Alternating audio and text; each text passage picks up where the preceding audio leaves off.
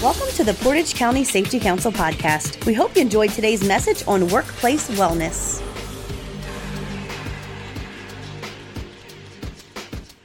Hi, this is Nick Coy with the Portage County Safety Council and the Ohio Bureau of Workers' Compensation, and we're at the 2019 Northeast Ohio Safety Expo. And we are joined today by Jennifer Stefanik with Mercy Health. Welcome, Jennifer. Hi, thank you so much. It's great to be here. You just finished a presentation on executing mindfulness in the workplace. But before we get into that, can you tell us a little bit about yourself and what you do for a living? Yeah, absolutely. Uh, so I am the market wellbeing partner for uh, Bon Secours Mercy Health. I oversee the Youngstown market, the Lorain market, and then St. Petersburg, Florida.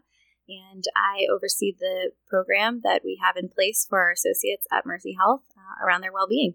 You know, in the world of safety, we're always talking about and looking for ways to help prevent injuries. And one of that becomes from stress management. Stress plays a big factor. We've done some other podcasts on stress management, and it's a piece that we always need to be continually aware of.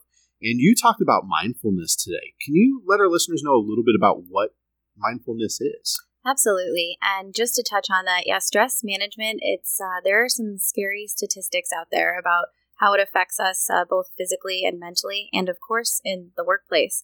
So, yeah, we did talk about mindfulness, and mindfulness is a little bit of a scary term because a lot of people don't really know what it means. And uh, in a nutshell, it's really just taking the time to be present.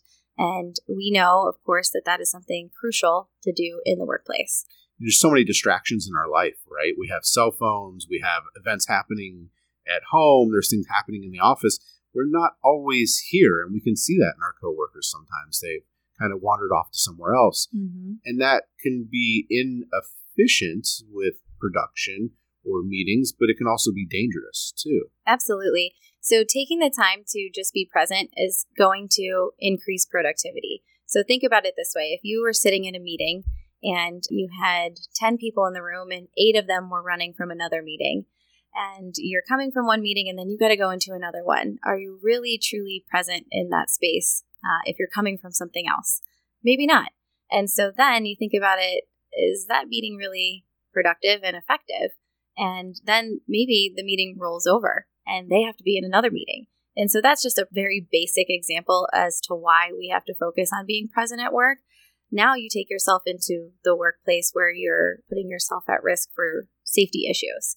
And if you are not present with exactly what you're doing, you're going to put yourself at risk. So now that we have kind of an understanding of mindfulness and being present, the question comes what can we do? What are what are some of the things that you talked about in your presentation today? Right. So mindfulness goes much further than meditation. And unfortunately, the the word it's it's scary because people think it's just I'm going to sit with my legs crossed and you know put my hands out to the sides and put my thumb and you know middle finger together and say om. But that's not really what we're talking about here. While meditation is part of it, it goes beyond that. And there are things that we can do, very, very simple things that we can do in the workplace to just get our, our employees to be present. So, for example, we could clean up our space, right? So, when you're walking into an office and it's very cluttered, that's very distracting for employees and especially the employees sitting there at that desk. So, can we clean up our space? What about a common area? Can we, you know, buy a plant or something that just changes it that forces the employee to say, okay, well, that's different. And what that does is it turns on your brain. And there are physiological things that happen in your brain. For example, there's different areas that are associated with different thought processes, and certain areas will actually get thicker or smaller depending on what you're doing. And that's actually physiologically changing the brain. So being present will cause changes in your brain that will help with productivity. So, what are some of those physiological changes that you were talking about? Yeah, absolutely. So, the within the brain, so we have the hippocampus, all right, which plays a role with mindfulness. And the hippocampus is a region in the brain that's associated with memory and helps regulate our amygdala. So, without getting too physiological here, following mindfulness training, this part of the brain was found to be more active. So, thinking about, you know, if we're more mindful, well, we're going to have, you know, better memory and the processes that go with that. Another area of the brain would be the prefrontal cortex, and that part of the brain is associated with impulse control and maturity. All right, so you know, going into a meeting where individuals aren't very impulsive, it sounds like a dream, right? Yeah, But- that would be an amazing meeting. Exactly. And so that's the point is if we can, you know, control that uh, by practicing mindfulness, we're going to have, you know, better environments at work. You know, when we talk about environments at work, we also look at not only office spaces but production areas. And we talked a little bit offline originally about this too. And this doesn't just apply to office workers. This has an impact on that factory worker who's producing widgets all day long, right? Absolutely. And and taking the time to, you know, look at your space. Is is there anything there that doesn't need to be there? And if it doesn't need to be there, get rid of it because those are the things that cause distractions. And when we're at work, we want to focus especially on in that kind of setting uh, to eliminate potential injuries, right? And workplace accidents. You know, and that's one of the big things that I look for as a consultant walking through your facility is your housekeeping. Right. And not even tying it to mindfulness at the time. It's just greater potential for slips, trips, and falls, Mhm. accidental injuries, items dropping on your feet, whatever it may be. Housekeeping's a big issue, but now we're seeing that it goes bigger than just preventing that injury. It's making us be more present. Is what you're saying. Absolutely. 100%. Yes.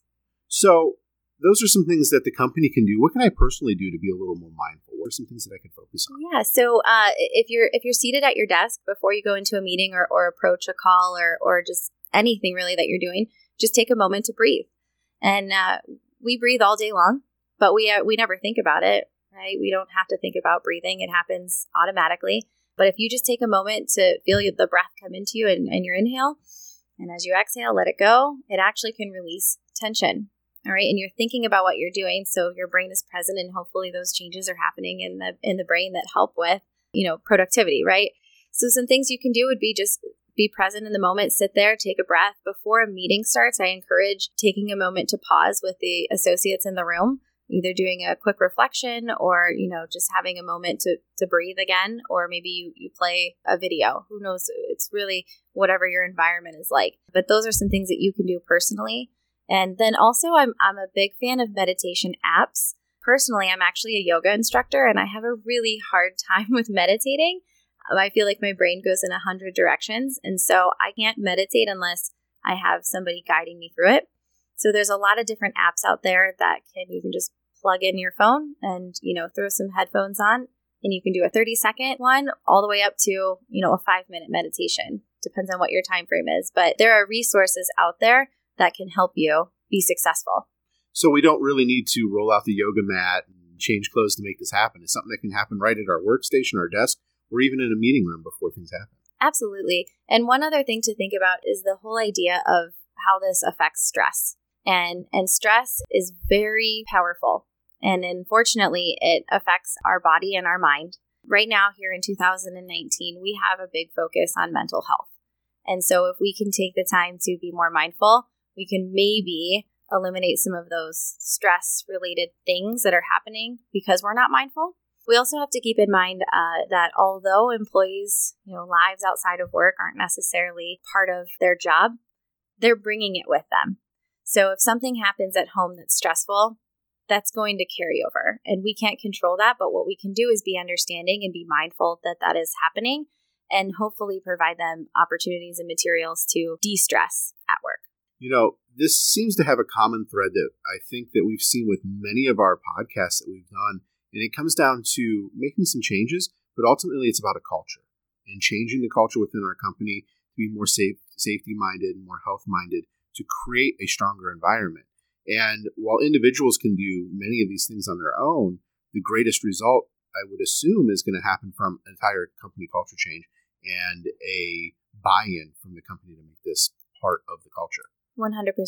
And if you have, uh, you know, if your leaders of your company are practicing mindfulness or promoting it, you're going to have a greater outcome.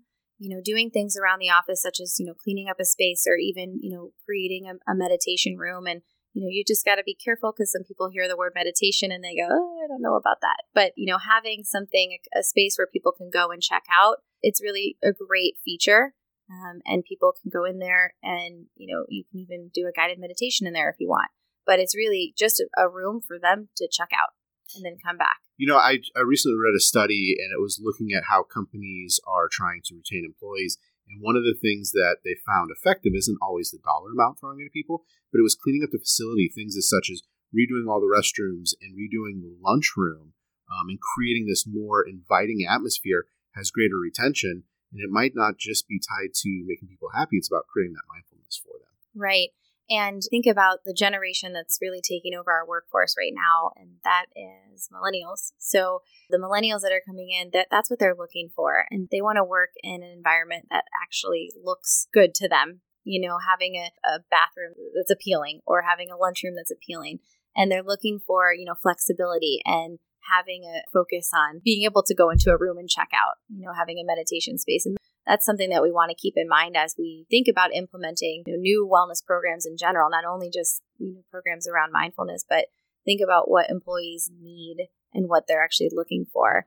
And that goes down the road of, you know, trying to retain top talent. Well, you know, and I think other generations, our baby boomers and our Gen Xers, may initially look at this and go, well, why do we need to make these changes for millennials?